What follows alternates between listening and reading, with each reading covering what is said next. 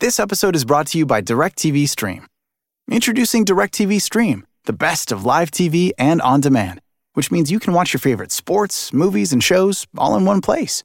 So whether you want to catch the game live or watch the latest blockbuster, they've got you covered. And there's no annual contract. DirecTV Stream. Get your TV together at directv.com. Requires high-speed internet and compatible device. Content varies by package and location. Restrictions apply. This episode is brought to you by Cox Home Life. Cox helps make your home smarter, and now you can pull up your home life cameras on your TV with your Contour voice remote and some simple voice commands. To learn more, visit cox.com/slash this is home. Today, we're talking about one thing the one thing you can do to live years longer, to get more done, to be healthier and happier. The one thing you can do that's even more powerful than losing weight or quitting smoking. What's that one thing? I'll tell you in 30 right here on Simply Said. Simply Said is the place we come together to talk about the simple ways we can live well, do good, and be happy. And we might just change the world while we're at it. Are you ready? Let's do it!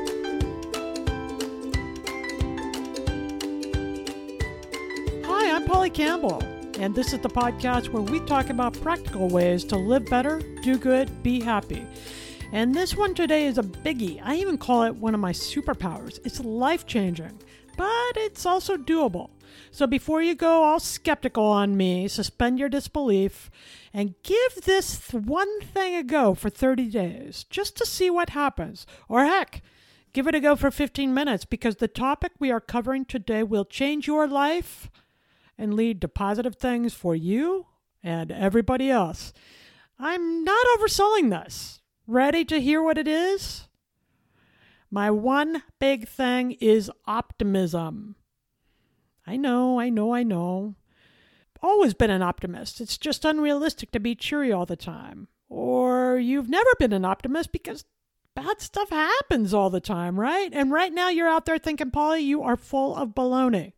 Aren't you paying attention? We got big problems. We got climate change and political snark and terrorism and the coronavirus. Yes, yes, I read the news, I stay informed.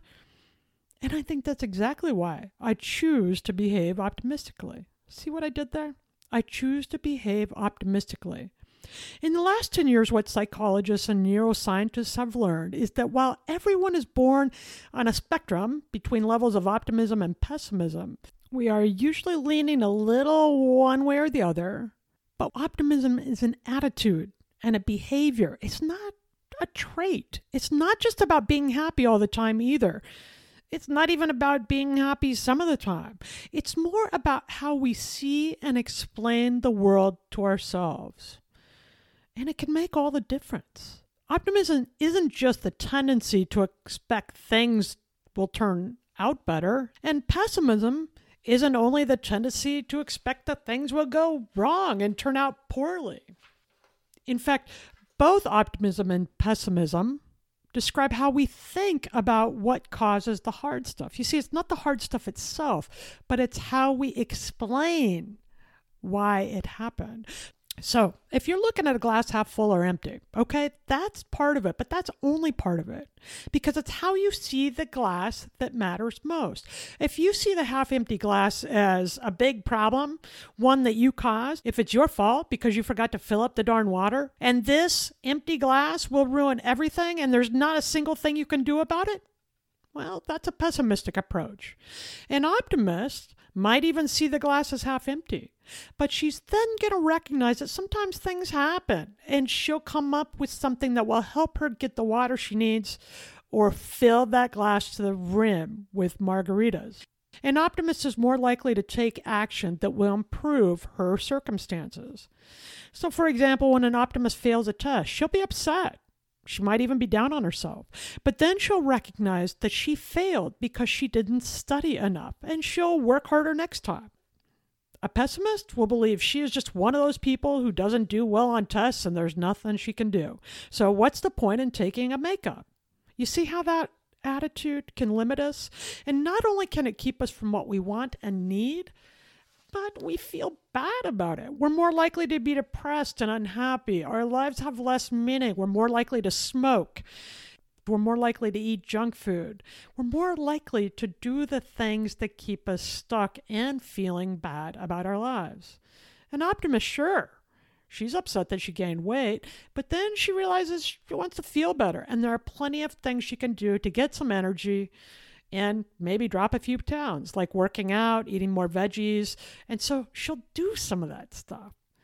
She believes she can make a positive difference and change outcomes in a positive way. So instead of stressing about it and complaining, she gets up and gets to work doing just that. A pessimist, on the other hand, recognizes that losing weight is hard and he's never been successful at it before and he comes from a family of big bone people, so what does it matter? Nothing he can do past the candy bar. People with a pessimistic, self explanatory style, those who view the world as happening to us and having little control and nothing they can do to change it, are at a higher risk for developing post traumatic stress and depression when adversity strikes. And we know adversity is going to strike, right? And they're more likely to lose their motivation when they fail at something. Because if they don't see that they can do anything to change the outcomes at all, they're not likely to try again. When things are going well, when the team that we're playing on is winning, for example, there's really no difference in our motivation between pessimists and optimists. But when things aren't going well, when the team is losing or playing poorly or life is hard, the pessimists among us, they give up. They stop trying. And they're more likely to stay stuck in the problem spots. There is a kind of pessimism called defensive pessimism where you believe the outcomes will be negative unless you get to work, and that can be motivating.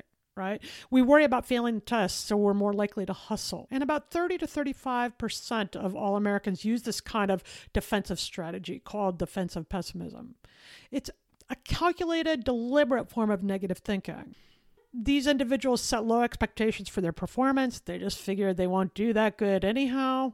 And that motivates them to try harder. It also motivates them to feel greater anxiety and upset before. Blanket optimism, where you think everything is okay even when the house is on fire, well, that's not good either. What we're looking for here is the middle of the spectrum. We're looking for the adaptive, middle of the road approach to optimism, and that is something we can practice. That kind of realistic or grounded optimism allows us to see what's real. It allows us to get a clear view of the problems or the adversity or the pain we're feeling, while also believing at the very same time that we can make things better, even if it's only a little bit. This optimistic explanatory style causes people to choose healthier, more proactive behavior. Instead of complaining that their weight gain is making it hard for them to breathe or walk, they know that they can make small changes that'll make a difference. So they might eat more vegetables, or they might go for a walk around the neighborhood and slowly build up their strength.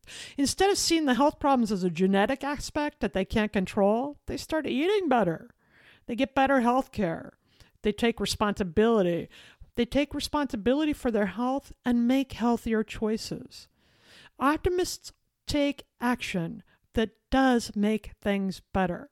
And this presents a real possibility for change, and that feels so hopeful to me. I wrote about this a couple weeks ago on the Polly Campbell author Facebook page. You can find it there. And it really seemed to strike a nerve. I got lots of people weighing in and, and lots of likes because things are tough right now, right?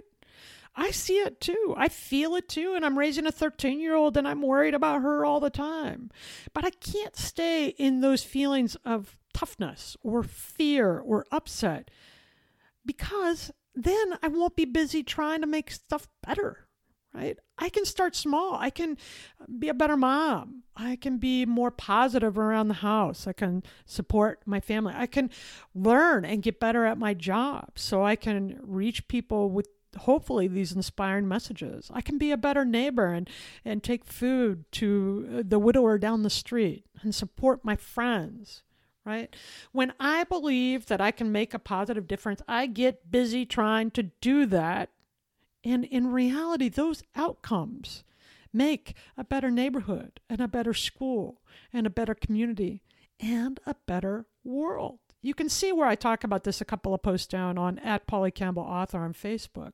But the point is, you don't have to change the world all at once. You can change how your family's working together, how the people in your neighborhood feel. You can change how the school works by volunteering your time and positive energy. And those things have far reaching effects that can truly change the world you can do it, even if you don't believe it will matter, right? Even if you're leaning on the pessimistic side of the spectrum. When we do this, when we take optimistic action, when we work to make small, even big improvements, a few things happen.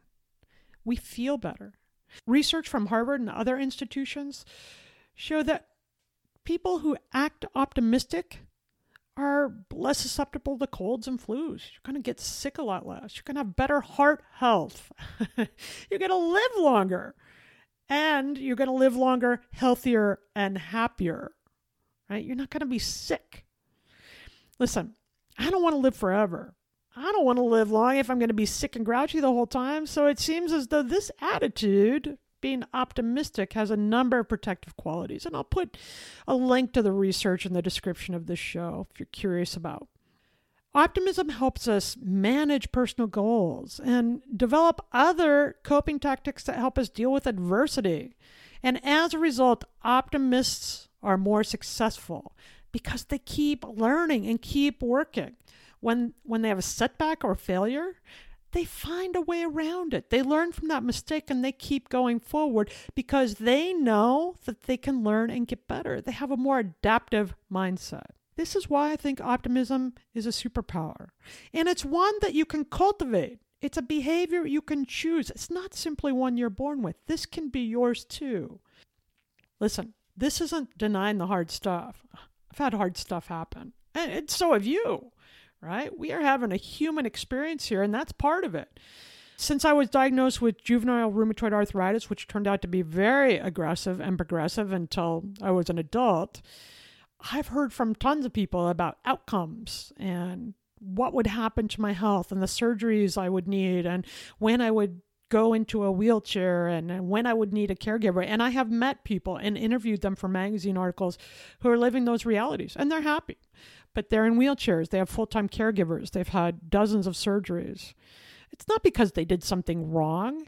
It's not because they were negative people. Things happen. But I will tell you this when I am most negative about my prognosis, that's also when I'm most stressed, and that intensifies my pain and fatigue.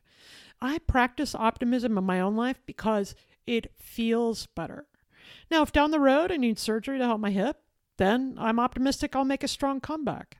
But right now, I'm not there yet. So if I'm having a tough hour or a tough day, I only see that as a tough hour or tough day. It's nobody's fault. Nothing I did wrong. It's not the world coming after me.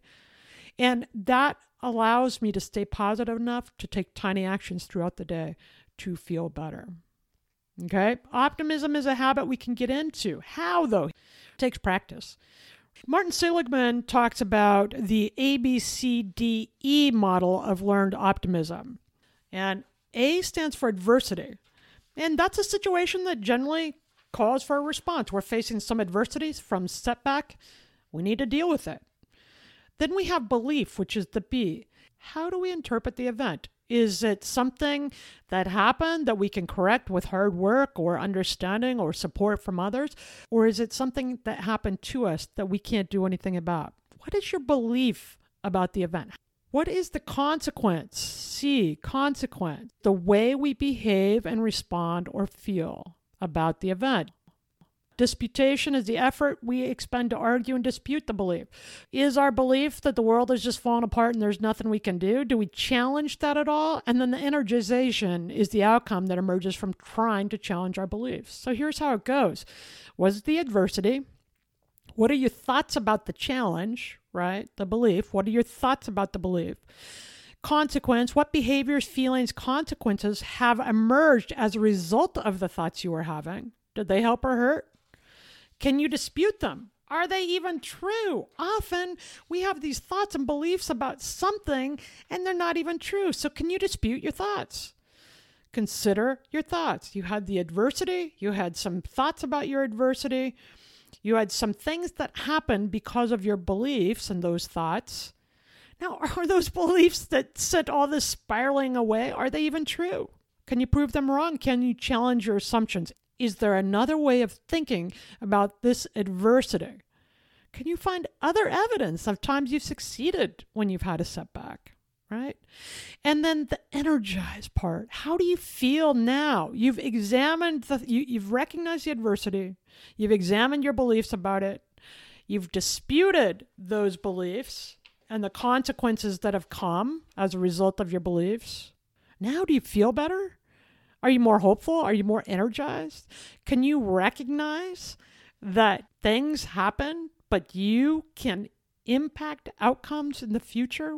There are lots of ways that we can respond that will change outcomes, right? There's a whole lot in this world we can't control, a bunch of stuff. But we can always choose our response. And when we choose a calmer, more compassionate, more optimistic response, often our consequences aren't as hard to deal with. So, next time you're feeling negative and upset and pessimistic, try the ABCDE approach and just see what happens. What is a setback or adversity? What are you thinking about that? What kind of behaviors or consequences or feelings are you having as a result of those thoughts? And are the thoughts even true? And now, after you've disputed your thoughts, after you've challenged them a little bit, how do you feel? Can you go forward? And if so, what can you do? When we investigate our thoughts a few times a day, it becomes easier, and you'll naturally begin seeing that there is always more than one possibility. Sure, there are some negative outcomes. Things we don't like are going to happen. But remember this you've always gotten through them before, and you can do it again. I'm optimistic about that. All right, that brings us to the Simply Start segment. Today, I want you to write about your best possible future self. Lots of research indicates that when we take time to talk and think and write about something we're looking forward to tomorrow, we feel more optimistic. But when you sit down and write about your best possible future self, as it will be five years from now, 10 years from now, you start building the optimism habit and you create optimism in your imagination. You begin to articulate how you want your life to uh, be and to feel you get to work creating those realities. So, the fastest and most fun way, I think, I think this is a really fun exercise to do, is start playing around. Sit down for 20 minutes and write about your best possible future self. What's your life going to look like five years from now? What is the best outcome and what will you be doing then? Take 20 minutes, simply start, and simply start creating an optimistic habit. I love it. And that brings us to the Simply Nifty segment. And today's Simply Nifty is this meme by Charles Schulz of Snoopy and Charlie Brown, and I love it. They're sitting on the edge of this dock, Charlie Brown and Snoopy, and they're staring out at the water. And Charlie Brown says, One day, Snoopy, we're all going to die. And Snoopy sits there and he says, Yep, but all the other days, we get to live right? That's an optimistic explanatory style. And I think it makes all the difference. This meme is simply nifty. Check it out. One day, Snoopy, we're all going to die. And Snoopy says, Yep, but all the other days we get to live. This is our day and we get to live it. Are you going to take a more optimistic approach? Recognize that you can do little things in every moment that can improve outcomes, make you feel better, contribute positive things to the world? Or are you going to sit on the couch and just figure, well, one day you're all going to die, so what's the point anyhow? You get to choose. That's the thing we know about optimism. It's not just a trait we're born with, it's a behavior we can choose. And when you choose optimism, you're going to be happier, healthier, and live a longer, more meaningful life. I think that's awesome. I'll put this meme and a link to it on my at Polly Campbell author page on Facebook if you want to get a copy for yourself.